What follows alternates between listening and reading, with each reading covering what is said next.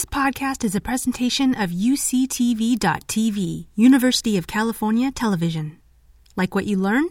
Help others discover U C T V podcasts by leaving a comment or rating in your podcast app. So I wanted to start off by talking about my impression. I, um, funny thing happened earlier. I have watched this film four times, and I confessed to Vishal, I was like, oh, that's just, those scenes weren't in what I watched before.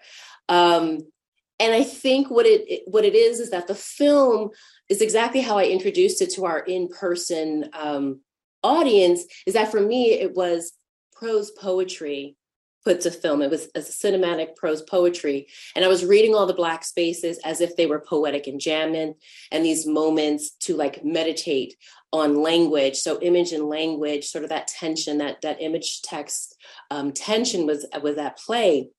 And so what I wanted to um, to think through, first of all, is the title of this movie is taken from a collection of poems from Sonia Sanchez that she was writing as a dedication to um, many people who have passed or transitioned um, from H I V AIDS. And so I'd like maybe if you can tell us a little bit about the significance of the film, the significance of naming the film without using the question mark. Um, And um, yeah, I'm also thinking about the house, the idea of the house um, with the lions, and the fact that the film has so many openings for viewers and so many openings in terms of political activism, um, kinship, friendship.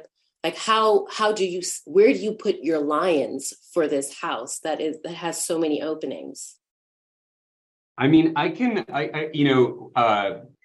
When the film, when we were finishing the, the edit of the film, which was um, like March twenty twenty-one, and I think it was like right as we were coming right up to like the finish line um, for it, um, I asked vqueeram for help uh, titling the film because I really, I think it had lived in, um, you know, in our edits as all these different um, names. Honestly, it was like A Mad Mind was was was one name just because there was a song um, that kind of refers to the Mad Mind, but that song Barbara, um, which is kind of, uh, you know, in the early part of the film.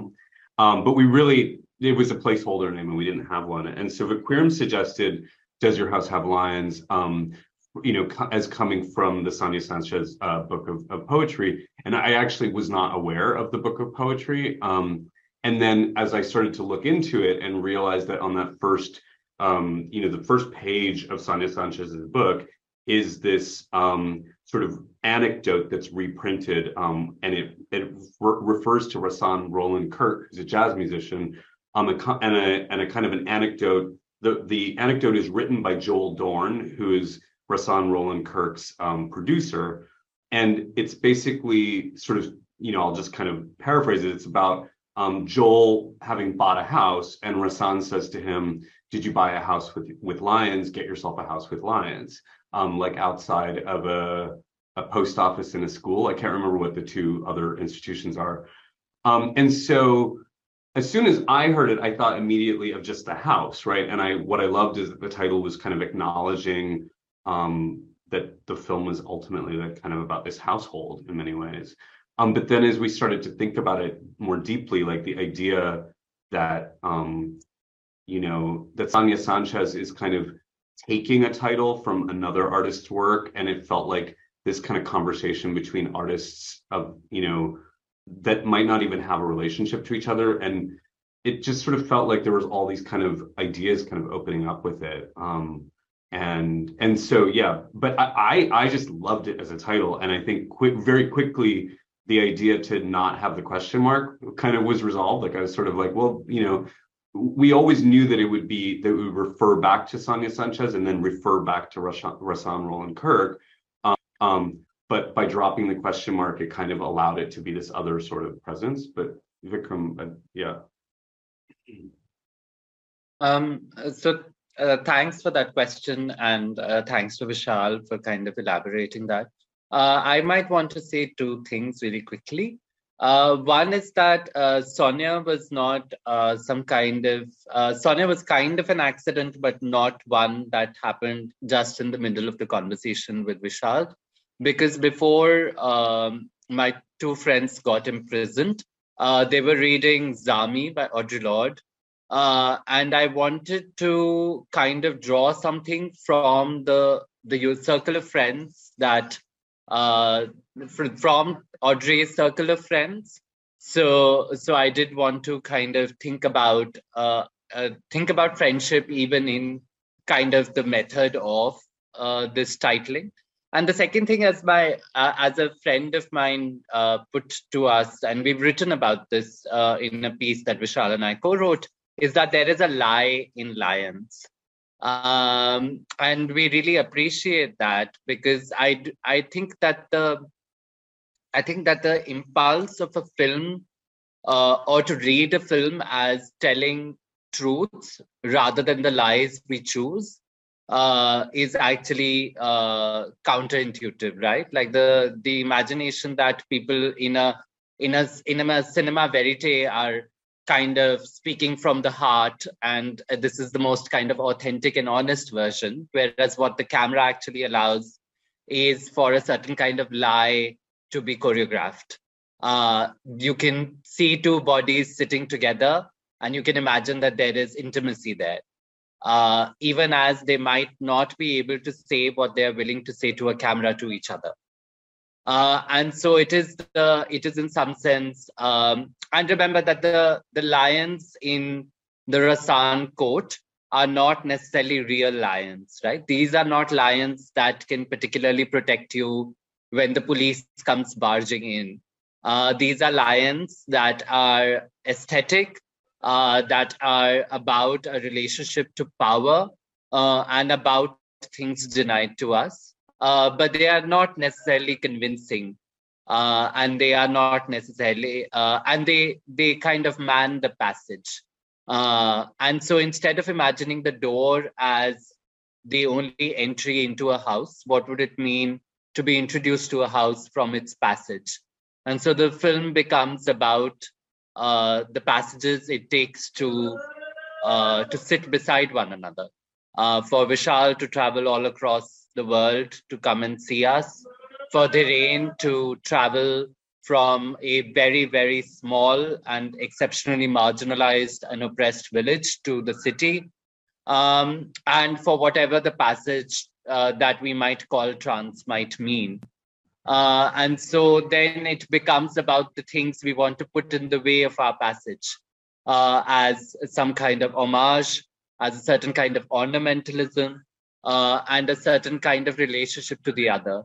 Those who may not sit beside us, but could see us from far, letting them know that we see them too. So maybe that's a short kind of answer. No, I love that. I mean, there's so many, um, um, so from what you just said, there are three things that are running through my mind, but I'll do it in steps. Um, so the first thing I'm, I'm really, I'm, I'm struck with, um, in the first few scenes, also in, in, in, in literature written about the film, but even like the takeaway, um, the idea of friendship as methodology. And so, um, and there's that brilliant um, conversation that you're having with some of your friends, and you say, oh my gosh, like in academia is that terrible word that we call autoethnography, which is in fact what I do, right? And um, I love that your, your friend was saying like, she's working on a research methodology that's called like active research, right? In which the, you know, the subjects, um, the researched and the researched are one and the same. And so I'm thinking about friendship as method and methodology. If like, if we look beyond sort of that global north, parachuting in, extracting information, setting up collaborations, which are asymmetric in a sense, right? What, can you talk a little bit about friendship as being the model or the goal, or again, like an opening to collaboration? What if we just like scratched out the word collaboration? And if the goal was that your research must be imbued with a sense of friendship? I, I mean, I, I think it's really important to kind of uh, to illuminate and highlight those sort of asymmetries, right? Because those um, could have been and were present in many ways, in, you know, from from the minute of our meeting. And I think, I mean, what I loved about um, our friendship as it began was that, you know, is that in a way, you know, vqueeram would joke around about these things, right? Like me being this academic, you know, that I mean, at the, at the time, I, I didn't have a job, you know, when we met. Um, I was a, I was a, an adjunct lecturer, but still, you know, like there was there was this, such a kind of cliche, right, in this in in me kind of coming to India and doing a form of research. Um, but, you know, importantly, we were introduced by a mutual friend, and so. And it was very much the way queers meet each other, which is you just say to another queer, like, who should I know? And they say, here, this is someone you should know, you know? And so, you know, in a sense, like, whatever it is that we ended up making, and, you know, it's still an ongoing um, collaboration. I, I would say that this film is one, you know, iteration of it. Um, and um, and I think, I think in a sense, like, we had, I don't even think that either of us really chose it actually consciously, but we became kind of dutiful to the friendship, and that that became the, the I think the guiding force, right? Because I think what's what's important to to really, you know, say is that even though, yes, like I I I was going wanting to make an artwork uh, at a, you know, at many points along the stage, it's sort of I, I also had sort of resolved in myself that this might never become a thing, right? Because what it really was was just a kind of documentation of this friendship. And and I started to just see it as this kind of like um, potentially like living archive that we were going to produce together, right? And I think um, very quickly I I asked vqueeram, I don't know if I asked, but we through conversation kind of like I, I wanted to to. to disassemble this kind of authorship model as well, or at least to make sure that whatever we did was kind of co-authorship based, based upon that, right? Because what vqueeram was bringing was so much more than, you know, being a subject in a traditional sense. Like I was, you know, it, we the way that we were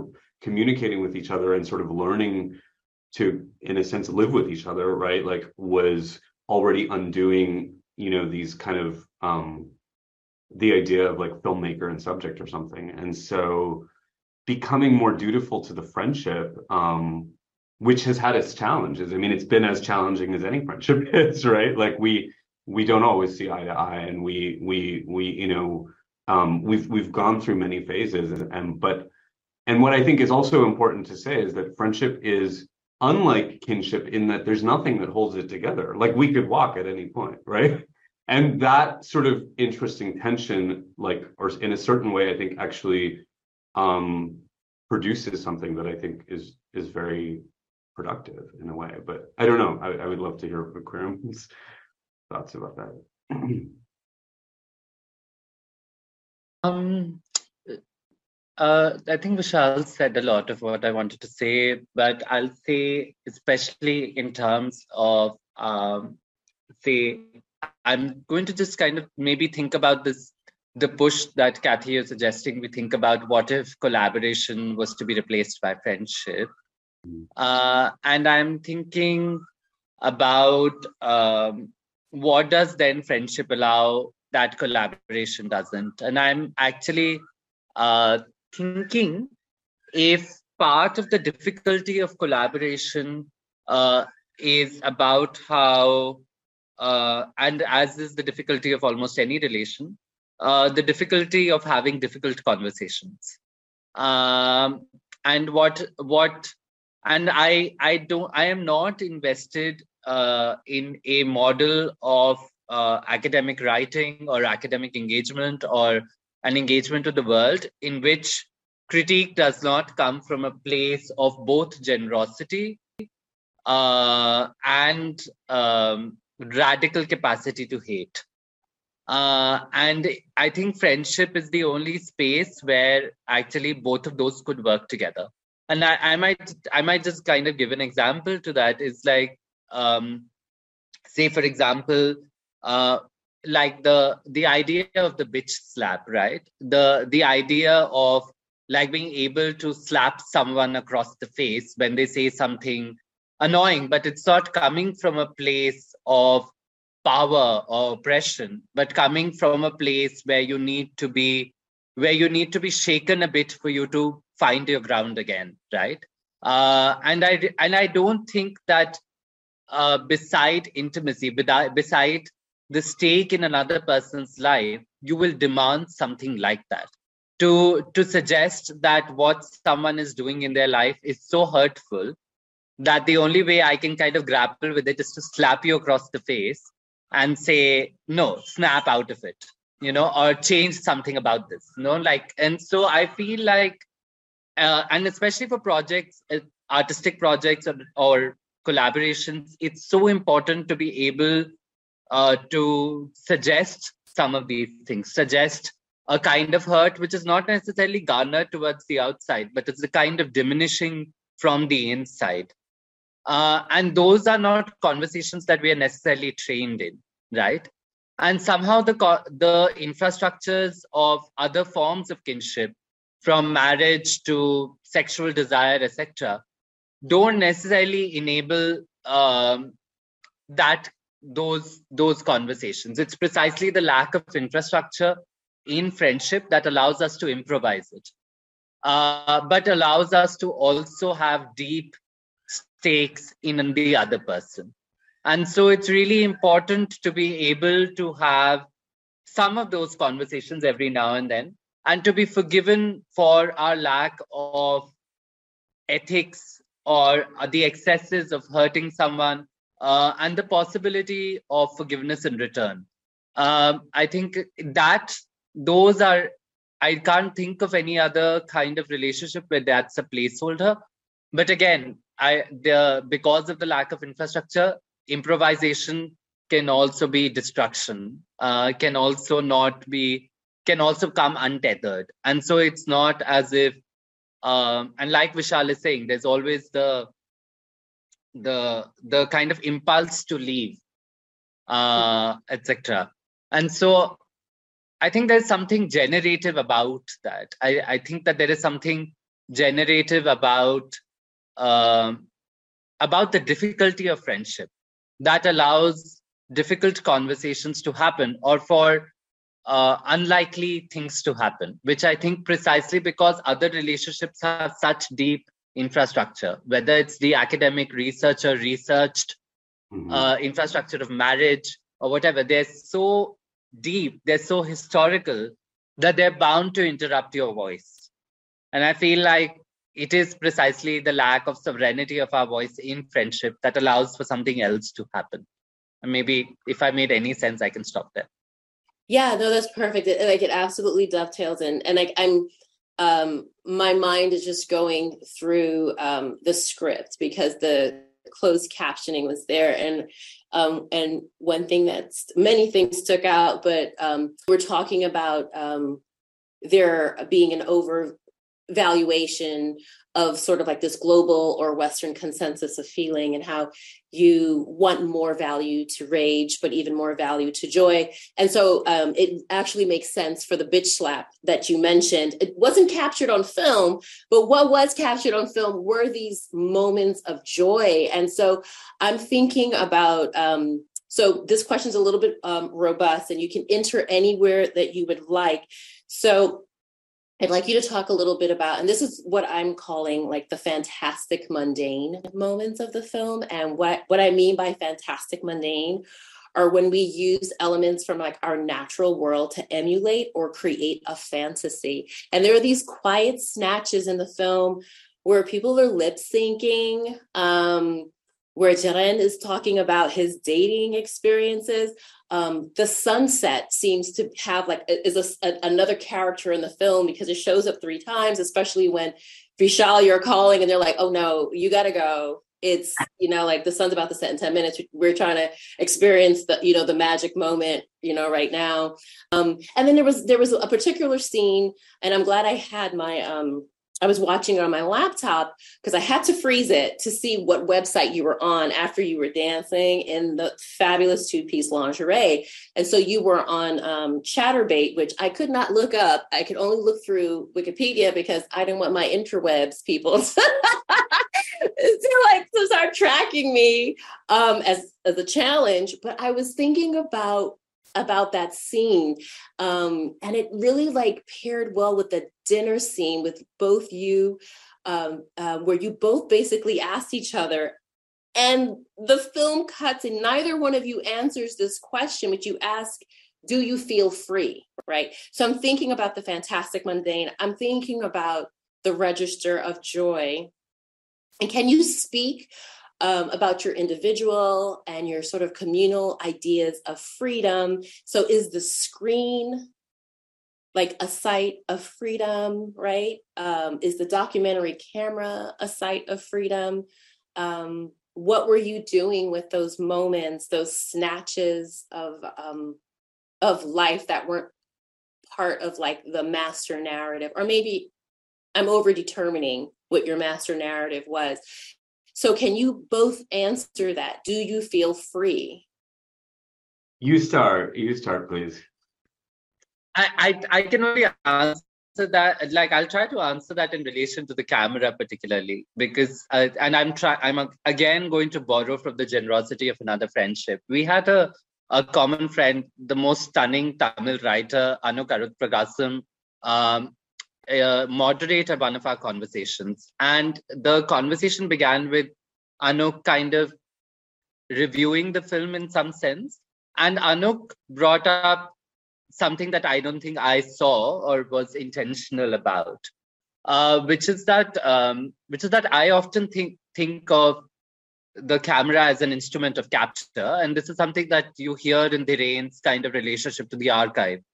Right, like where we're in this kind of Jose Esteban Munoz kind of space where he's thinking about the archive as a space, as an enclosure, right? Um, and so um, Anuk was kind of thinking about what are the strategies that uh, both Dhiren and myself uh, uh, resort to uh, in, in relation to this camera's impulse to capture. Um, and so mine is kind of easier, which is that my impulse is to refuse. Uh, I am very tight-lipped. I am very tight-jawed. Uh, I am exceptionally kind of conscious of not just, say, uh, the camera, but who could be, who could watch this, like, uh, in Europe, think about this. And that sometimes leads to a kind of deep struggle with Vishal, because Vishal constantly keeps saying, you're imagining audiences, you're imagining their, uh, for example, their whiteness and so on and so forth, whereas the audiences could be many. Uh, and so my practice of freedom is the practice of refusal to the camera. Dhiren's, on the other hand, Anuk pointed out, is one of excess, where there is so much joy, there is so much pleasure, there is so much sexiness, uh, that it's almost impossible for the camera to not be overwhelmed and to surrender, right? Uh, and to to almost have to give up its sovereignty, um, because it is meeting this demigod of oomph.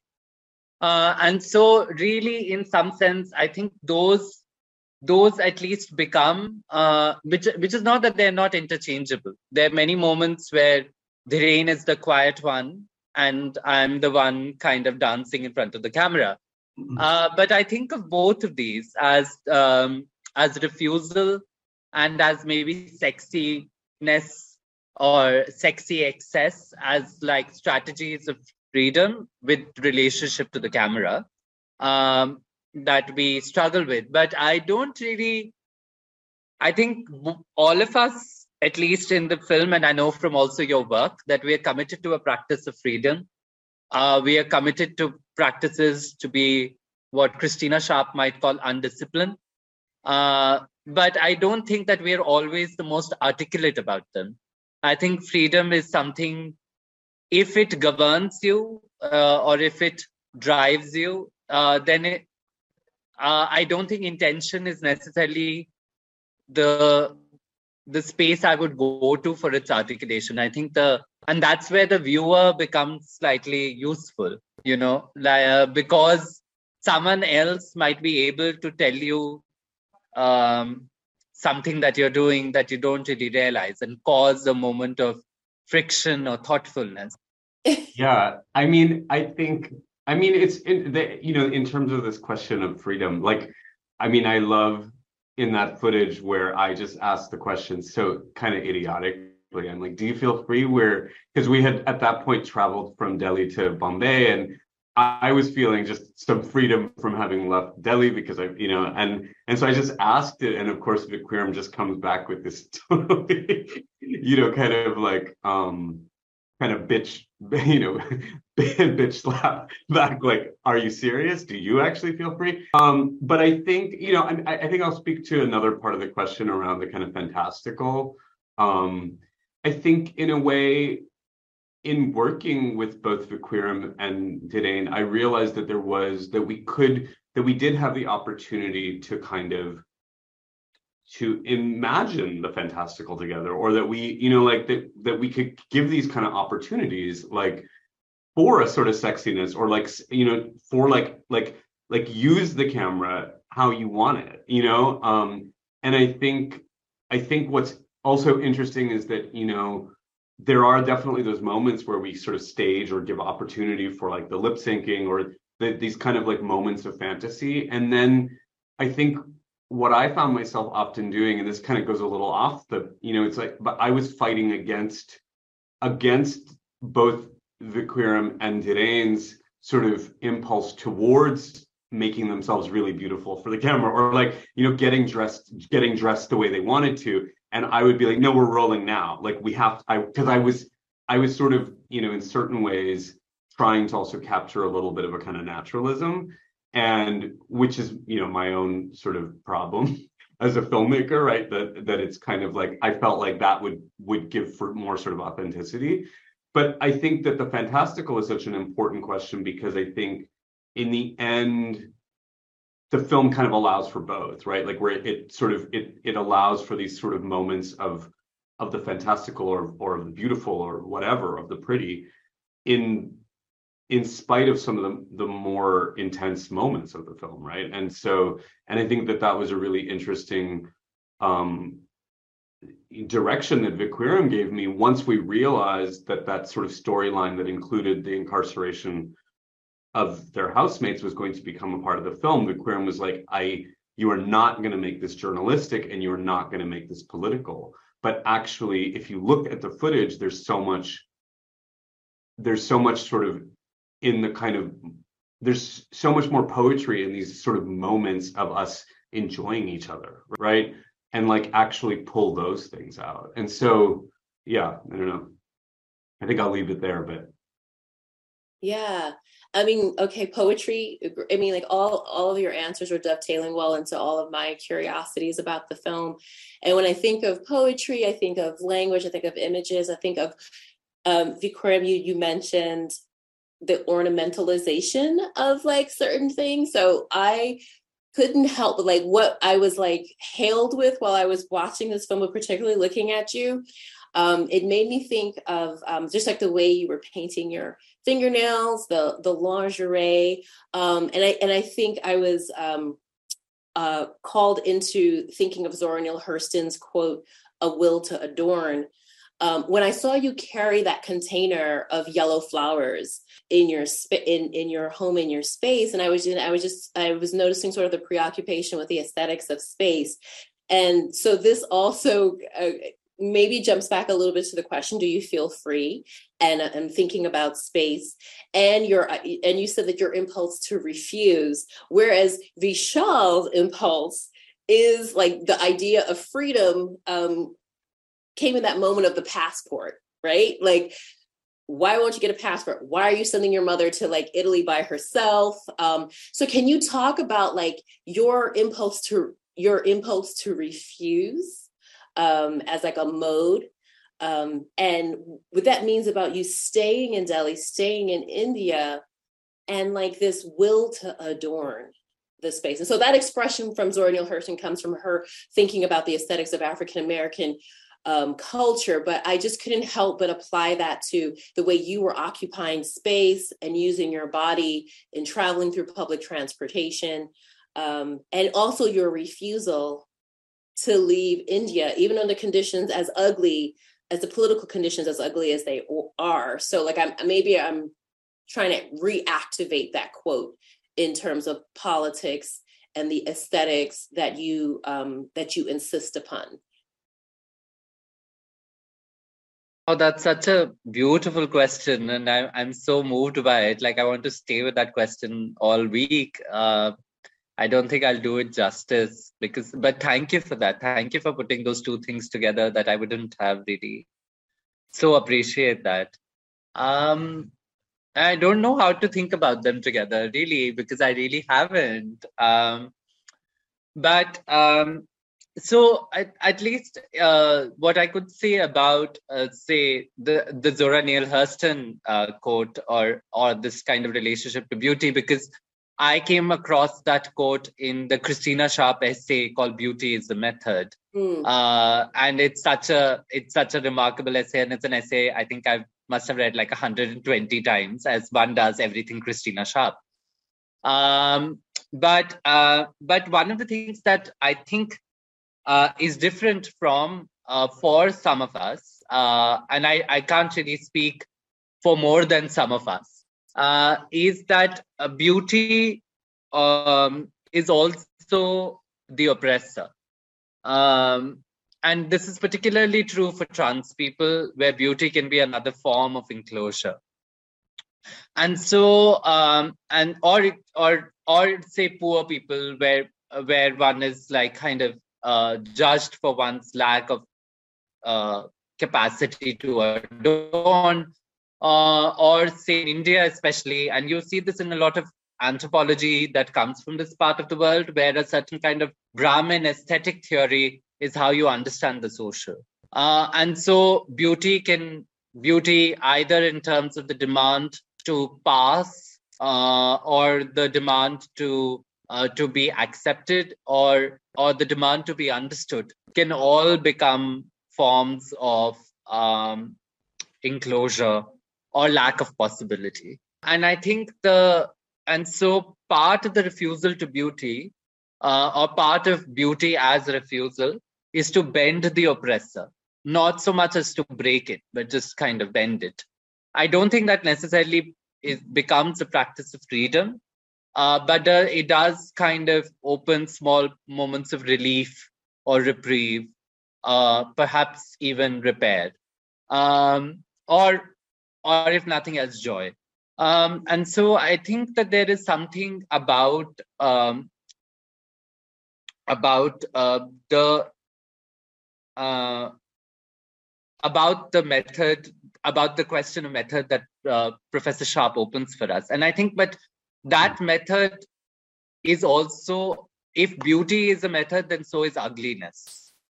Uh, and I think that there is something useful to hold the two things in tension with each other. I don't necessarily, I know people disagree with this, but I don't necessarily think of myself as a beautiful person. Uh, and we're not opening this up for debate right now. But uh, but I am interested in surrounding myself with a few beautiful things. Uh, uh, or or uh, having a relationship to beauty, because ugliness does not foreclose the possibility of it. Uh, and so I am interested in what what possibilities ugliness and beauty, when put next to each other, might open, right? Uh, and this is particularly true about, say, for example, Hijra folks, which were our perhaps our first kind of relationship to transness in this city, where you see Um, a person begging on the street by the red light, most kind of uh, garish or this kind of upper caste eye makeup, right? But the overdone red lipstick, the kind of slightly whitewashed foundation, et cetera, are because the the figure, in order to be able to get something out of you, is relying on a relationship of power in a place where she is offered none. And that that juxtaposition of the beautiful and the garish uh, opens up something else for us. Uh, it opens up um, a possibility that wouldn't exist if we were to simply surrender to the terms of either beauty or ugliness, right? And I think that possibility to be disgusting and erotic at the same time Uh, is something that I think is close to a practice of freedom, uh, because it refuses the binaries by which the world is organized. Um, and and that, And that it's part of that refusal of the binary that the passport conversation actually comes through, because it it is becoming increasingly impossible to live in this country. And I can't emphasize that enough. Uh, I am not the most threatened of people, but nevertheless, uh, the everyday uh, kind of uh, um, the everyday kind of overwhelming of murder and violence, et cetera, is a lot. Um, and so, and one of the reasons I enjoy the film is that the film actually has far more mobility than I do. Uh, and it's it's an object that kind of travels irrespective of my passport, et cetera. There is a kind of, it it engineers a circulation that I simply, that I refuse, right? And so this ability for parts of me to be treated, to be presented to someone, et cetera, it suggests the possibility of existence that is not built on bodily autonomy uh, and integrity. And I think I am, I enjoy that about the image. And so maybe that's the relationship between the image uh, and the beautiful and the passport. I hope I've answered some of this. I'm really sorry if I meandered.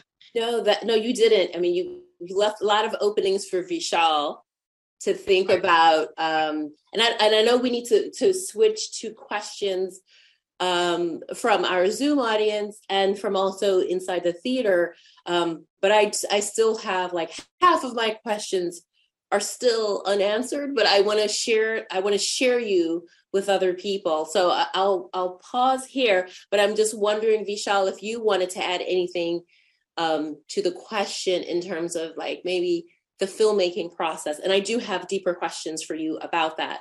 Totally, yeah. I mean, um, it's funny, I mean, this question of of the passport question is just, and I think the reason I enjoy it in the film is that it's actually, it's where you see kind of a part of the nature of our friendship is often like arguing, but where I'm like, no, no, no, come on, get a passport. Let's go. Let's go. You know? And, um, and I think that, you know, vqueeram, I mean, I love that scene because it's something that, you know, from this perspective, the first world perspective, it's, it would be, it's very hard to kind of understand. It's, it's hard to understand. Why would you not want to come join us? You know? Um, and and I think I really, um, I think that, you know, vqueeram's sort of refusal of mobility, I think, is something that is, it's, it's sort of poetic, it's, it's political, it's, it's, it's a number of different things. Um, but um, yeah, I mean, in, in terms of the filmmaking process and this kind of, I think what vqueeram mentioned, you know, towards the end of their answer about the sort of the circulation of the image that, that sort of happens kind of globally. And um, I think that that's something that I was thinking about a lot, right? Like I I think I was, and I think like through the editing process, it was, I was trying to kind of make um, sense of all of the energies that were at play, like in this material that I managed to, to you know, capture with these incredible friends. Um, so, you know, balancing these kind of energies of the, the harsh, I'm not, I, I, I don't think of anything in the film as ugly other than, you know, the, the sort of fascism, right? But, but um, to try to balance these energies, right? Like of these sort of uglier truths, right? Of, you know, people being incarcerated and sort of held, you know, by the state, but then, you know, the, these these sort of other moments and sort of trying to do this kind of balance in, in that regard felt really important. And I think also this question of, you know, I mean, I think it's really interesting when vqueeram kind of mentions the, the sort of hijras of Delhi, but, you know, this kind of, this question of, of, of the representation and, and what it means to sort of represent queer people or, you know, tra- trans folks like in cinema. I mean, I think these were all questions that were really,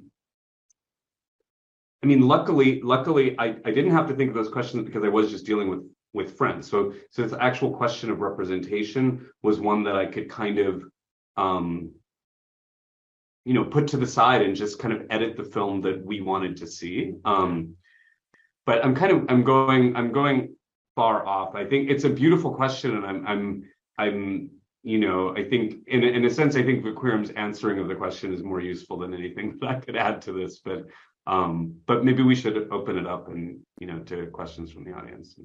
Yes, we have we have one question um, from the audience that I'm toggling back and forth from. This question comes from a graduate student. Um, I believe uh, they're a graduate student in the Department of Linguistics, Tosandri Mendoza. Um, and I'll add a little bit to this because I think this may have been addressed, but um, you can go a little bit further. Um, they they thank you for visiting us virtually, and they thoroughly enjoyed watching the film. I was interested in the discussion of different forms of love in the film, including vqueeram's call to value other forms of intimacy and love, such as those found and shared through friendship. Can you both perhaps speak to the relationship between you all that formed in the filming process? I saw glimpses of these intimate moments between the interactions through the calls and the discussions of when things were missteps or complicated, et cetera. As someone interested in participatory arts, I'm fascinated by the decisions to keep these moments in, in relation to your own experiences with intimacy amongst you all in the filmmaking. And then and then one of the things that I, I'll add to this so that it, it's not, um, so we can maybe expand upon this is I was thinking about the sort of intertextual or intermedial moment where you refer to The City Beautiful. I think it's the documentary, The City Beautiful, um, Rahul Roy's film, which um, which talks about, as as vqueeram says, the soft masculinity of, of male friendships between. Um, so I'm thinking of that as like a trace from that film to this film. And um, also Um, reiterating Dosandri's um, interest in about the participatory arts and those those moments in the filming process. I mean, the you know, the, it just um, in regards to the Rahul Roy film about uh, you know soft masculinity. I mean, in a way, I think there was this. Uh,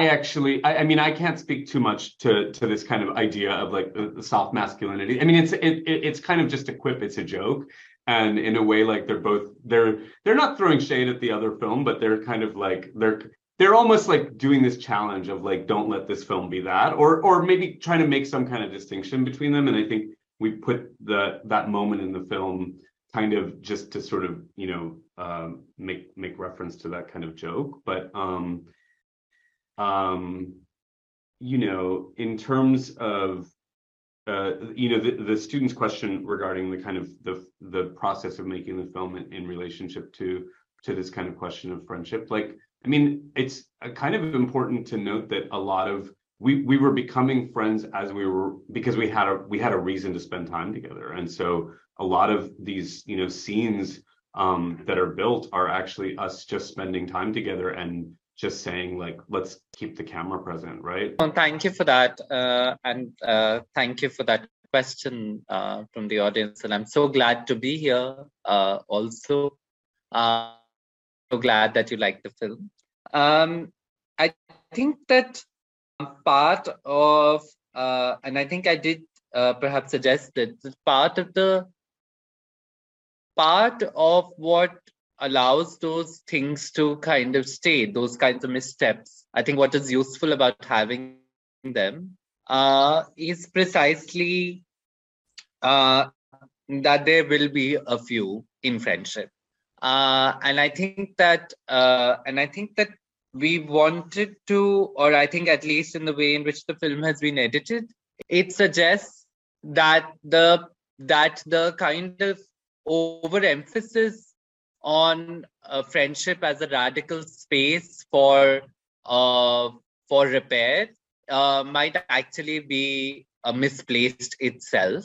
Uh, and that actually we might end up hurting each other. We might end up being insensitive. Uh, we might uh, step on a few toes, uh, not just our own, but also of of something sacred to the other person, et cetera. So I, I think I am interested Uh, in suggesting that actually intimate spaces, and especially spaces of care and repair, are also spaces of police and violence and uh, and harm. Uh, and I think that uh, there's something, I think we lose something if we if we don't actually grapple with that head on.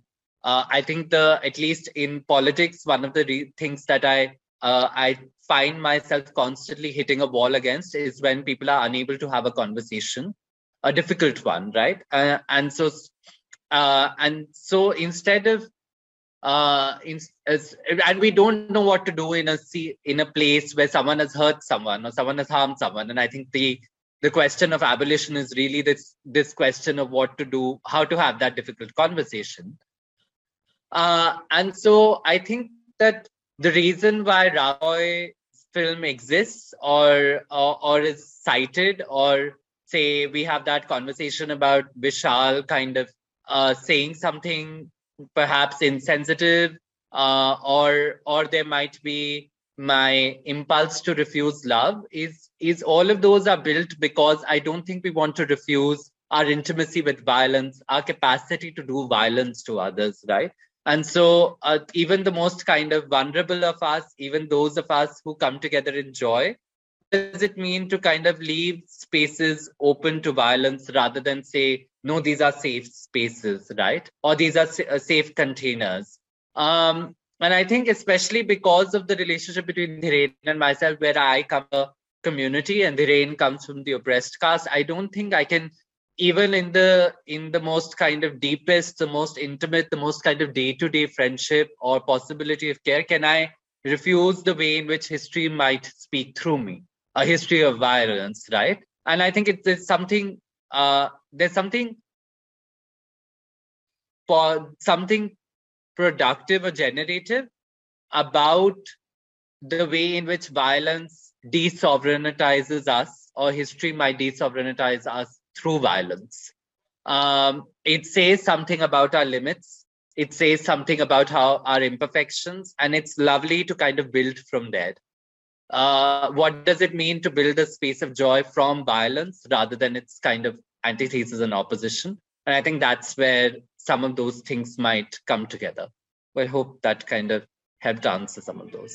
Yeah, that was beautiful. It, I mean, it, it also ap- applies. It, um, I, I feel like you could, like, I could just put you on a calendar and like, you would have like quotes for me every day. Like, like, you know, having, um, you know, thinking about safe spaces and, and, and safe containers, and maybe interjecting joy as an afterlife to violence, having worked through it, right? Having had those difficult conversations, and joy is a goal and a possibility, right? It's something we can strive for together, right? That's like the fugitive dream, right? Um, to be there, right? Um, Vishal. Oh, I love that idea of the afterlife, joy as the afterlife. I love that. Thank you so much for that. That's gorgeous. I need that on a calendar or a t-shirt. Oh, we have um, we have a question from the audience. Fantastic. Thank you for your beautiful film, and I find it poignant and I find it timely. And uh, Professor Thomas, uh, thank you for promoting friendship. Where are you, Professor Thomas? Are you on the screen, in your office, or here in the theater? I'm it upstairs from where you. I'm I'm probably a, a minute away from where you're standing. It doesn't matter. You you have a a. a, a There's a, a feeling on campus that you're multidimensional and that you're multifaceted, but that's what a diamond is. I'm a feral academic. I find it poignant in that it uh, brings so many different people together, people from U C L A, from Goa, from Bombay, from Calcutta, and now here in Santa Barbara. And I find it timely because, of course, we're fighting our own battles here with you-know-who, and uh Vikram, you mentioned uh, Muti. Matter of fact, you coined the term Muti media. How's it going with Muti over there? And uh, I hope you're not afraid of getting acids thrown on your face, although I have that feeling too sometimes. Thank Indeed. you. Uh, I think I, I, I don't really know uh, how I feel. And, you know, Vishal and I are currently working on a project around disassociation as a form of relationship to grief. Uh, because I I really like uh, living in this country has become really difficult. It's it's not easy to have a relationship to the to what what is happening to people literally, like, to our most kind of like to next people sitting next to you. Like, it's just um and so I I really um I'm trying to think through uh, uh, uh with Vishal in this kind of project that we were trying to work something out of, um and trying to think if um if numbness, if disassociation, uh if the if there is something generative about the desire to stay in bed a little bit longer. Uh, and I know that a lot of queer desire has gone into beds, but it involves a lot of frenetic hyperactivity um, and so on. Uh, but what would it mean to think of now a kind of queer sexual universe of the single? I'm not thinking of the one, but of the single, of the desire to be left alone, um, of of trying to, in the enclosure, perhaps trying to find some moments of silence uh, and sleep and rest. Uh, and this became really, this got activated for me, particularly during the pandemic. Uh, but it's also what allows us to survive another day in fascism. Um, and so I, I, I want to, I don't think I, I don't think I, I know how to survive this. Uh, and so I have lowered the frequency of what survival looks like. Mm. Uh, I can't live with heightened awareness. I can't live with consciousness and knowledge. I can't live with constantly recognizing the intimacy of threat and incarceration and violation. I just, it's too much. And so part of survival has been to uh, to not disavow, but actually just disassociate uh, and to lower the frequency of what makes survival possible. It's a kind of, it's a far more horizontal plane of existence. Uh, a, a far more, I love the word feral, but I'm thinking more like a worm, like an existence at the level of a worm uh, and so on, where like gnawing and regeneration are tied to some kind of what Lauren Berlant calls attrition. Mm-hmm. And and so I am kind of thinking about what Tina Campt might call this kind of lower frequency. And and that's how one is surviving. I'm I'm trying to I'm trying to not be overwhelmed, but I but I am overwhelmed. And so I'm trying to just kind of not be asked to do one more thing. Mm-hmm. Uh, and that's where one is really at, I don't know, because I don't know how to rest. That's also a big problem with me. Uh, so like I, I, I'm just able to kind of maybe change registers or frequencies or tonalities, but I can't, I can't also sit back. And so I'm trying to think if there is something, something there in what we are collectively feeling, not just myself. Thank you all for being with us. You've been listening to a podcast by University of California Television. For more information about this program or U C T V, visit us online at U C T V dot T V.